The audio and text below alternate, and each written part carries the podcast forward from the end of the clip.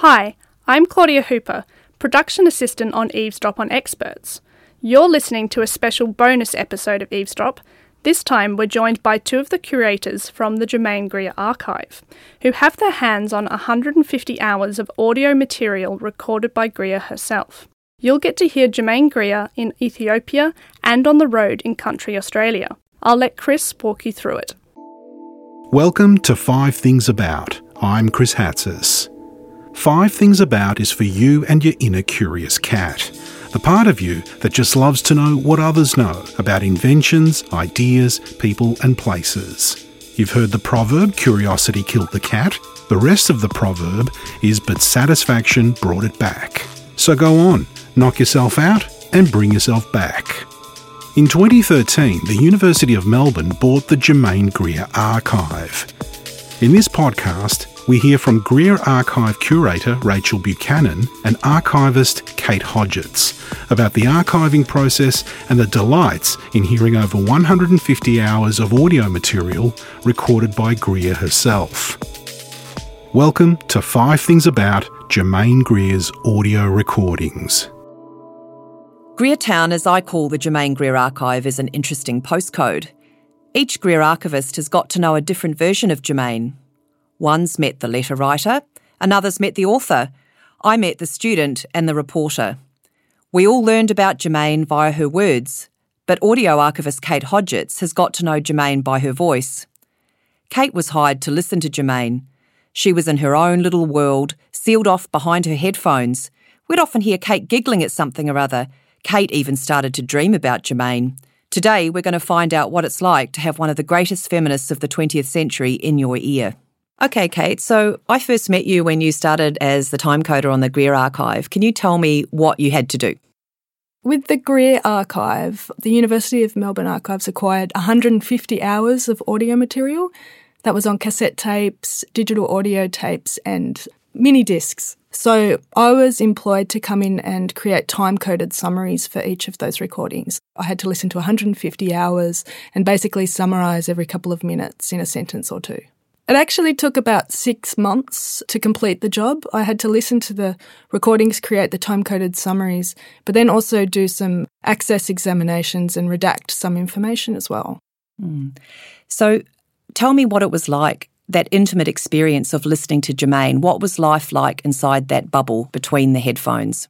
When I first started, my contract started a little bit later than everybody else's, so I was unaware of the discoveries that my colleagues had already made. I'd read The Female Eunuch and knew a little bit of Greer's public persona, but not much else.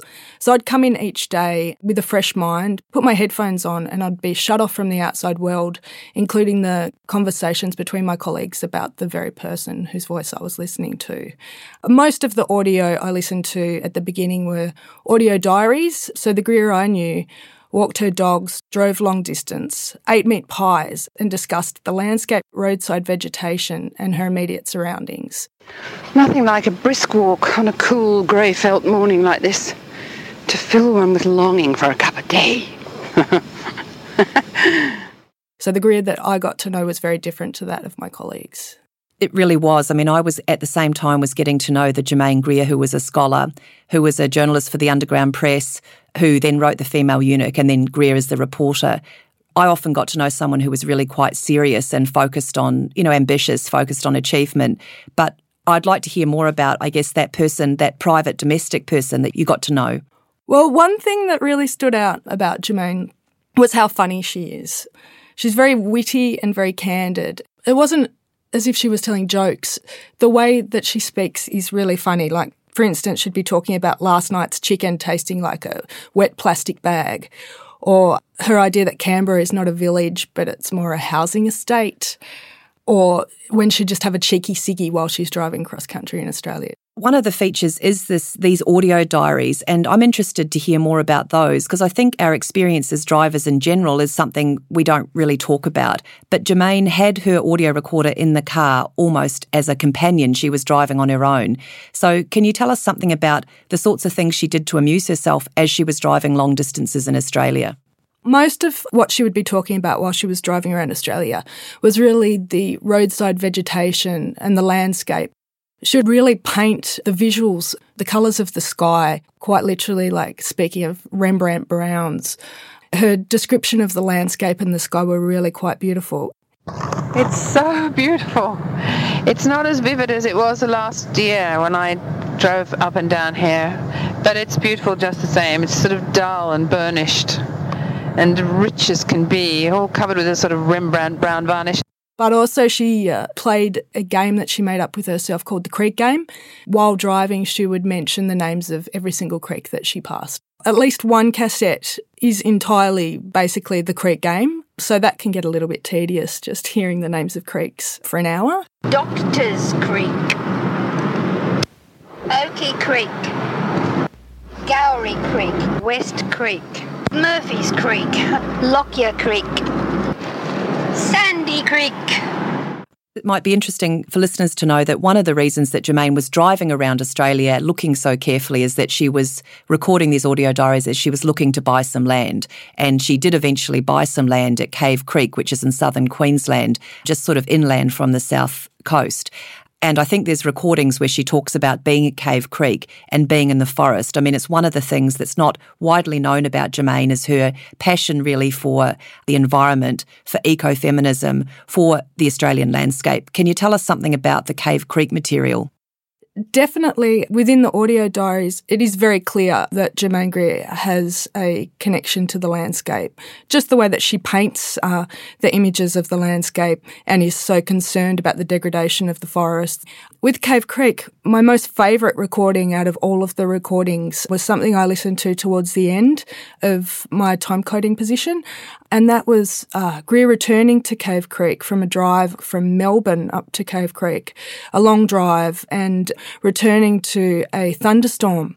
And the recording is Greer sitting on her veranda observing this thunderstorm and really describing the sheets of lightning in the sky and the sounds of the crickets and the frogs and just how happy she is in that moment. She's so connected to what's happening around her and you can hear the rain on the rooftop and she just cackles with laughter. I think it's the happiest that I've ever heard her and that is my favourite recording. Now I suppose you spoilt little machine, you want to hear what the storm really sounds like. Can you hear? now it's not yet its full ferocity, but we are now underneath it instead of being beside it. And I just think it's wonderful. This is the best welcome I could possibly have. Is this outrageous thunderstorm? That's a wonderful answer, Kate, and it really links in with my response to the audio that I've listened to and how these audio records really reveal Germaine's skill at observing what's happening around her and her ability to immerse herself in each moment. I think the Ethiopia recordings that Germaine made while she was there as a reporter for the Observer newspaper, in fact, in 1984 and 1985, while poor quality, are so transporting. The Ethiopia recordings are a real intimate experience. She was sleeping in a mortuary in Ethiopia during the famine in a resettlement camp.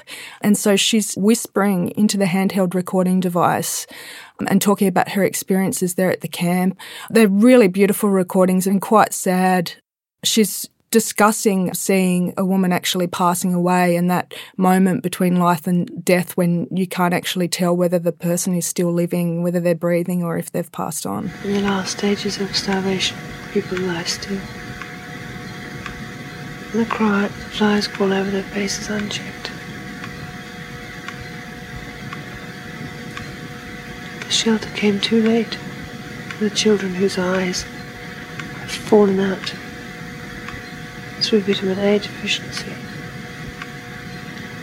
and see their mothers carrying, slung on their backs to and fro from the intensive feeding centres.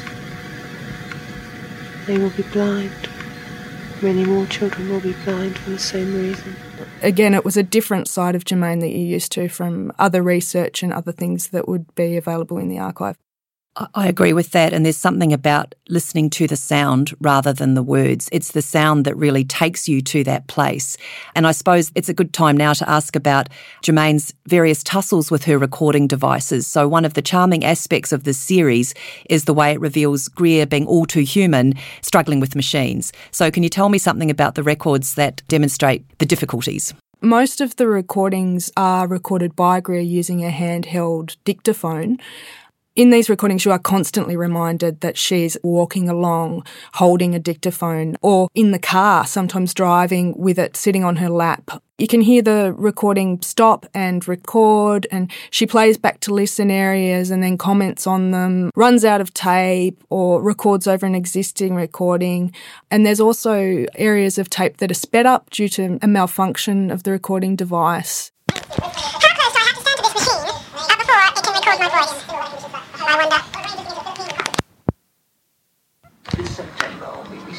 Does this make it any different, I wonder? Um, that was apparently on double, but I don't know what it means. Yes, the chipmunk effect is quite amusing, isn't it? So, Kate, I suppose one point I would like to make is that we've done all this work with this archive and, and that we've brought our own personalities to our job. I know that in your other life outside of work, you're an artist, and Germaine Greer has a strong interest in women's art.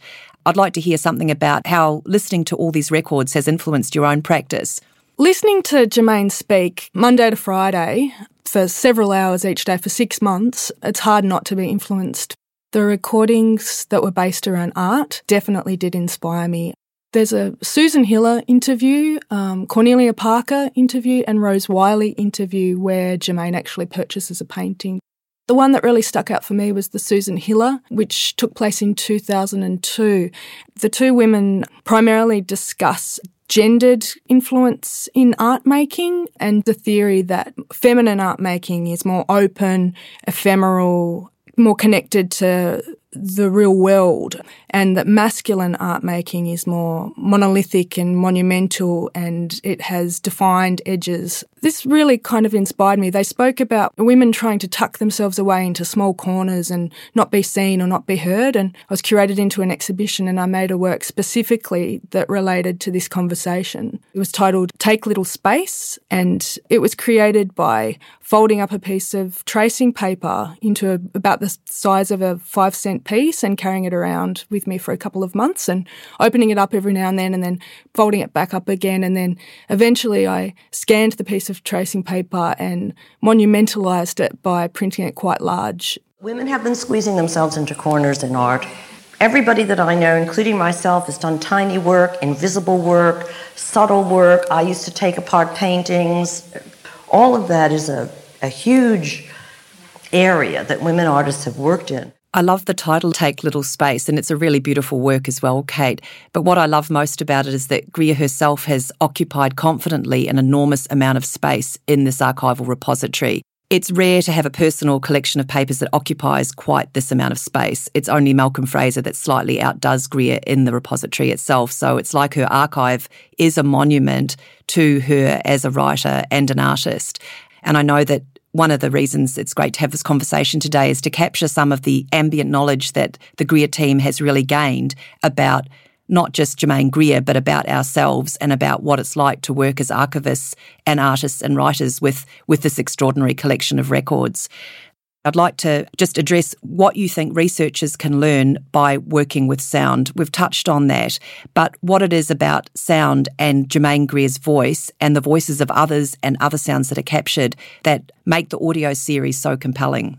Listening to the audio series, you do get to experience the more human, candid side of Germaine Greer which I think could be a useful experience to have before encountering other documents within the archive because it does set you up to realise that she is a person and she does have a normal everyday kind of life like everybody does. And you do also hear a difference in her voice between when she's doing having professional engagements uh, using proper English, and then driving along using you know Aussie colloquialism and slang and stuff like that. It's it's yeah, there is definitely this switch as there would be with anybody, but yeah, it is interesting to see that side of her through the audio. The Greer Archive is a restricted access collection. This means that researchers who want to use the archive need to meet the university archivist first and sign an access deed. Everyone who works with these records, including the audio, has to work with them in the supervised reading room at the Baillieu Library. The collection is restricted because we've got an ethical obligation to protect third party privacy, as well as ensuring that the records themselves, the paper records, are handled carefully. If you want to listen to the audio, you just need to search for records via the University of Melbourne Archives website. Just type 20140040 into the search box. The audio records are MP3 files. They'll be copied to a USB and delivered to the reading room at the Baillieu. We've set up a special computer there so you can listen quietly to the many voices of Germaine Greer.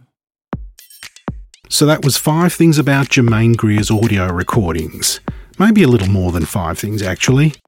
This podcast was made possible by the University of Melbourne. This episode was recorded on the 21st of June 2017. Producers were Dr. Rachel Buchanan, curator of the Germaine Greer Archive, and Kate Hodgetts. Editing by Kate Hodgetts and Gavin Neighbour. Audio engineering by Gavin Neighbour, and production assistance from Claudia Hooper. The Five Things About podcast is a University of Melbourne training program created by Dr. Andy Horvath. Still curious? Nip over to our other podcasts, Up Close and Eavesdrop on Experts, for more. I'm Chris Hatzis. Join us again next time for another Five Things About. You've been listening to a bonus episode of Eavesdrop on Experts. Your regular Eavesdrop episodes will be back soon.